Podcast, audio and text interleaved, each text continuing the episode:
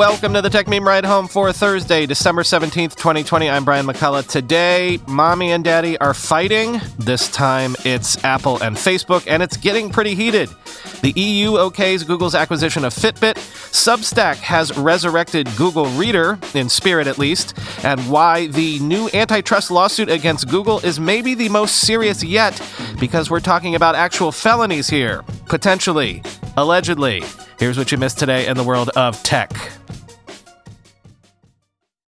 This is another one of those stories that I didn't do earlier because I thought it was just a little thing that was going to blow over, but now it has evolved into a big thing, so to catch you up. For the last few days, Facebook has been attacking Apple in full page newspaper ads, claiming that upcoming iOS 14 changes that will limit data gathering and targeted ads are bad for small businesses. You might remember what this is all about because we've spoken about it before. Apple is taking a privacy setting that was buried deep in your phone and putting it front and center when you open an app. This involves the IDFA, the identifier for advertisers, and it is what allows Facebook and Google and other advertisers to well, to do the whole surveillance capitalism thing, to follow you around the web and from app to app to know who you are and where you live and what your age is and what your weight is, and that you briefly did a search for Airbnbs in Marietta, Georgia last week. Quoting CNBC, with the change, iPhone users will see a pop up window in each app the pop up warns users that an app is tracking their data for advertising purposes and gives them the option to block the app from doing so. For Facebook, for example, it would read Facebook would like permission to track you across apps and websites owned by other companies, with an option to allow tracking or ask the app not to track. App owners also have a bit of language they can tailor themselves, but they only have a limited area to do so. The fear among app makers is that many users will turn off the ad tracking capabilities of an app when they see the pop up warning and blow up their business model of letting advertisers effectively target and measure ads and their effectiveness on the iPhone. Facebook already warned in August that the change could shave off 50% of audience network revenue for publishers, end quote. So you can see why Facebook isn't happy. Apple already delayed its implementation of this, but it's still coming in a few months, and thus Facebook is claiming now to be the champion of mom and pop small business advertisers. Quoting Bloomberg. While limiting how personalized ads can be used does impact larger companies like us, these changes will be devastating to small businesses, Facebook said. Ads that disregard personalized targeting generate 60% fewer sales than ads that target consumers, Facebook added, citing its own data. Apple's new feature at the heart of the issue, app tracking transparency, won't forbid companies like Facebook from collecting targeted data, but will ask them to disclose it and seek user opt-in, end quote. Facebook's most recent newspaper ads say the upcoming changes will, quote, change the internet as we know it for the worse, end quote. This appeared in full page ads in the Wall Street Journal, New York Times, and Washington Post. Apple has responded to Facebook's criticism of these changes in iOS 14, saying Facebook wouldn't be forced to change how it tracks users, but it must give users a choice. In a statement provided to MacRumors, Apple said, quote, we believe that this is a simple matter of standing up for our users. Users should know when their data is being collected and shared across other apps and websites, and they should have the choice to allow that or not. App tracking transparency in iOS 14 does not require Facebook to change its approach to tracking users and creating targeted advertising. It simply requires that they give users a choice. End quote. So, didn't we talk recently? I think it was one of the times Chris Messina was on a weekend bonus episode about the idea that the last decade or so has seen the big tech platforms largely playing nice, carving out their own territory, and the market opportunities were so big that people could largely avoid stepping on each other's toes. Now, however, the overall tech landscape is starting to look like a zero sum game. You might only be able to grow by taking from someone else's share of the pie. So the fear was that this would lead to some rather sharp elbows being thrown, if not outright warfare, between the tech giants going forward. Well, Facebook has announced that it will assist Epic Games in its legal battle against Apple, including providing supporting documentation. Quoting the Wall Street Journal. As part of a pledge to assist challenges to what it called Apple's anti competitive behavior, Facebook plans to provide supporting materials and documents to Epic Games. The Fortnite parent sued Apple this year, claiming the tech giant's App Store operates like a monopoly. Facebook said it isn't joining the lawsuit, but helping with discovery as the case heads to trial next year. End quote. So I guess if you hobble our advertising juggernaut, we might just help crack open your App Store juggernaut. And the current regulatory environment only provides tons of opportunities for asymmetrical warfare like this. Remember that new Digital Markets Act proposed by the EU just this week? Remember how Facebook was making sounds like they were welcoming their new regulatory overlords? Yeah, quoting CNBC. We hope the DMA will also set boundaries for Apple, a Facebook spokesman said in a statement. Apple controls an entire ecosystem from device to App Store and apps and uses this power to harm developers and consumers as well as large platforms like Facebook, end quote. Meanwhile, the European Commission has approved Google's $2.1 billion acquisition of Fitbit on condition of compliance with a set of commitments related to privacy and user consent.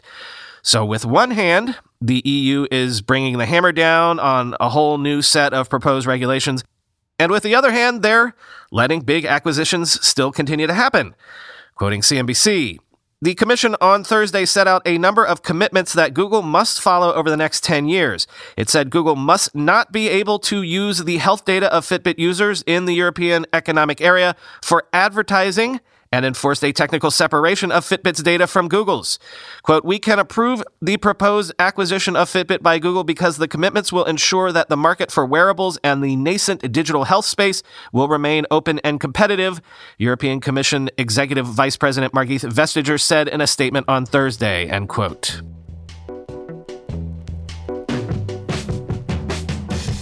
Real quick, Christmas has come early, you Roku and HBO Max stands, because Roku and WarnerMedia have reached an agreement to distribute HBO Max on the Roku platform starting today, Thursday.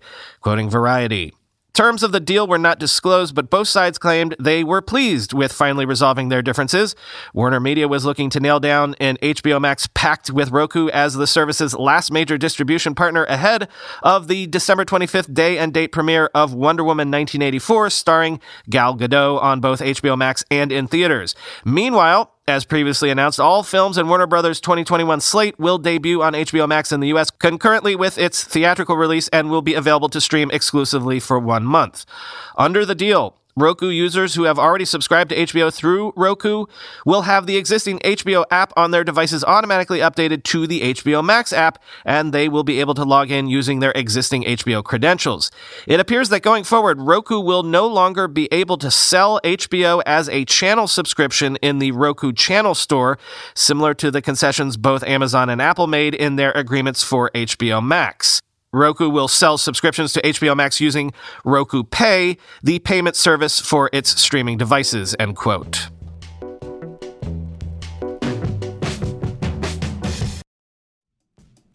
With everybody fighting for attention, how can your business stand out and connect with customers?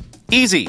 Get Constant Contact. Constant Contact's award winning marketing platform has helped millions of small businesses stand out, stay top of mind, and see big results fast.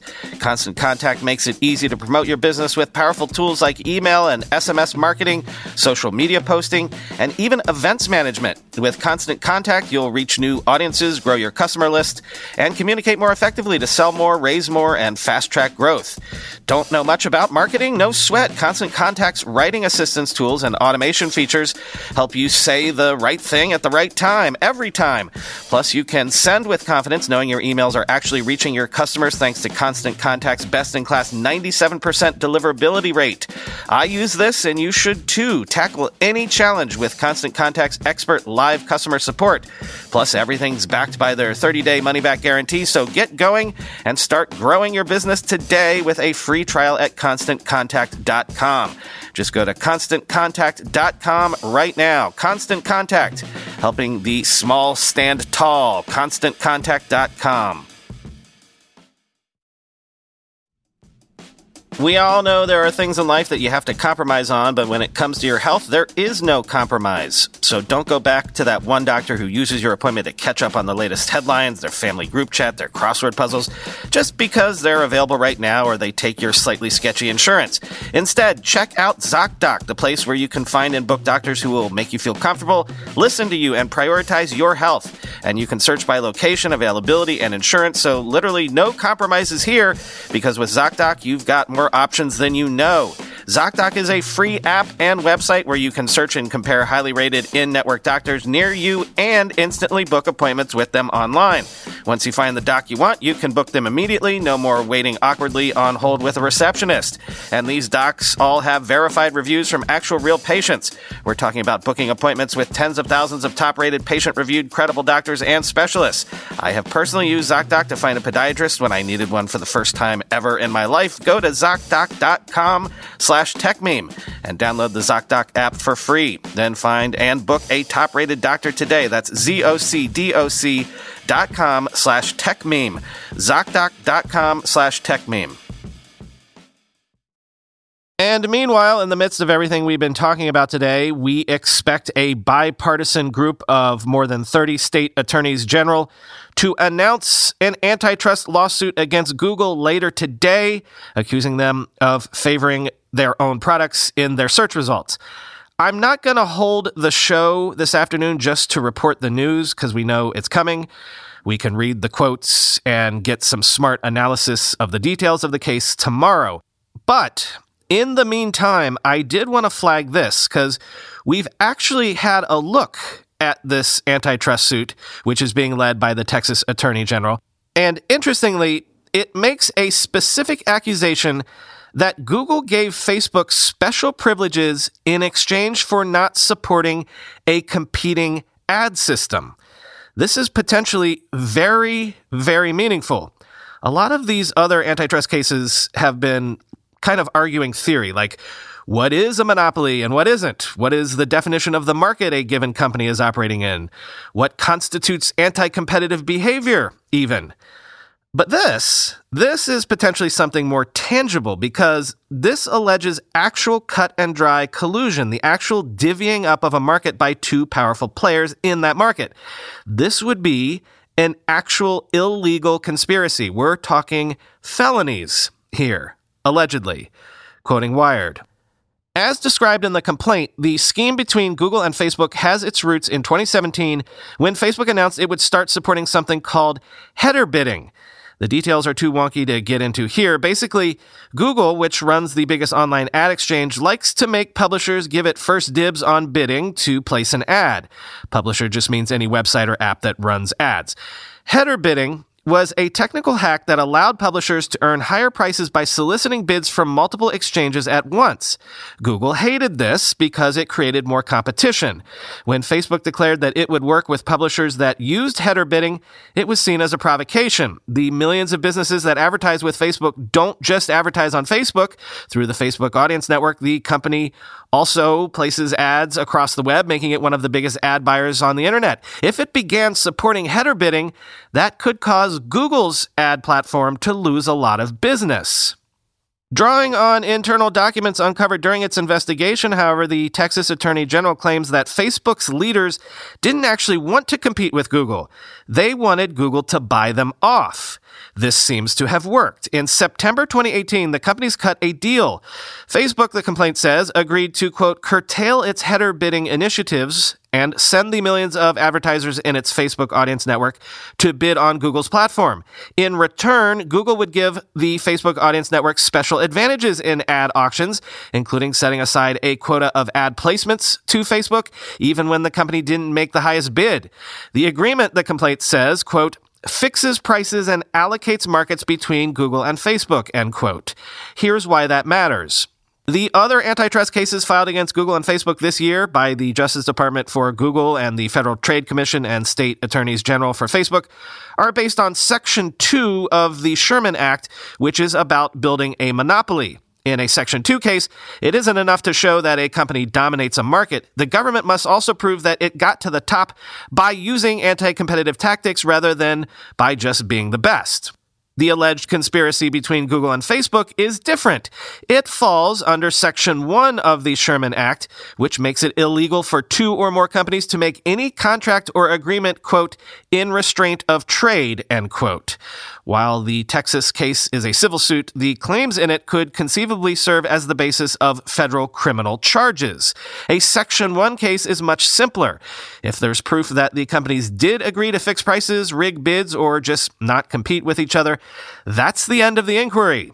Quote, if you can prove an agreement between two firms, once you have proof of that agreement, it is called per se illegal, said Sally Hubbard, Director of Enforcement Strategy at the Open Markets Institute an anti-monopoly think tank. Quote, this is why antitrust enforcers love to bring Section 1 cases because if you can find evidence of more than one firm agreeing to fix prices, agreeing not to compete, agreeing to allocate a market, once you prove that agreement, it's automatically illegal. It ends there, end quote. Unlike last week's Facebook antitrust filing or the House report on big tech from over the summer, most of the juicy details and internal documents, including a screenshot of the contract terms between Facebook and Google, are blacked out. The heavy redactions are not the only strange thing about the case. The Texas Attorney General's office fresh off a losing effort to overturn the presidential election, announced the suit in a weird amateurish video posted to Twitter before the case had been filed. Still, there are some tantalizing clues. The document alludes to an email about the arrangement from Dan Rose, Facebook's vice president of partnerships, to CEO Mark Zuckerberg. That suggests that whatever deal the two companies had was signed off on at the highest levels. Another heavily redacted section alleges Google violated users' privacy in, quote, egregious ways after signing an agreement with Facebook in 2015 that gave the company access to, quote, millions of Americans' end to end encrypted WhatsApp messages, photos, videos, and audio files, end quote. So, you know, dun dun dun, as Roger McNamee tweeted, quote, the filing asserts that Google conspired with Facebook in the digital ads market. If they can prove it, and they appear to have evidence, Google and Facebook are in huge trouble, end quote. Remember on a recent weekend bonus episode when Peter Kafka and I talked about Substack, we got into the admittedly very basic idea that, you know, how many newsletters can anyone reasonably subscribe to before your inbox just becomes overloaded? Yeah, well, Substack has, of course, thought of that too. So they've launched Substack Reader, an RSS reader for tracking newsletter subscriptions, quoting The Verge. The goal was to create a distraction free space for people whose email inbox isn't their ideal reading experience, Substack CEO Chris Best told The Verge. Substack Reader is launching as a beta, and it feels very much like a version 1 product. It presents a chronological list of every newsletter you're subscribed to, and you can click on those entries to open them in a new window and read them. Right now, there's no way to read stories inside of Substack Reader like you can in a traditional RSS reader, and stories stay in your queue even after you've read them. Inline reading is, quote, something we are strongly considering for the future, Substack co founder Hamish McKenzie wrote in an email to The Verge. The reader also separates out podcasts published through Substack, and it shows a lock icon next to subscriber only newsletters, which could help to highlight just how much non paying readers are missing out on. Anyone will be able to sign up for the beta starting today. At launch, it's only available on the web. Mobile apps are, quote, something we'll look at, Best said, end quote. So I bet you all can imagine the obvious snark everybody went for on Twitter something something Google Reader. I'll give Laurie Voss the honors, though. Quote After the death of Google Reader, the turn to email, we have turned all the way back to an RSS reader, except this time you pay, end quote.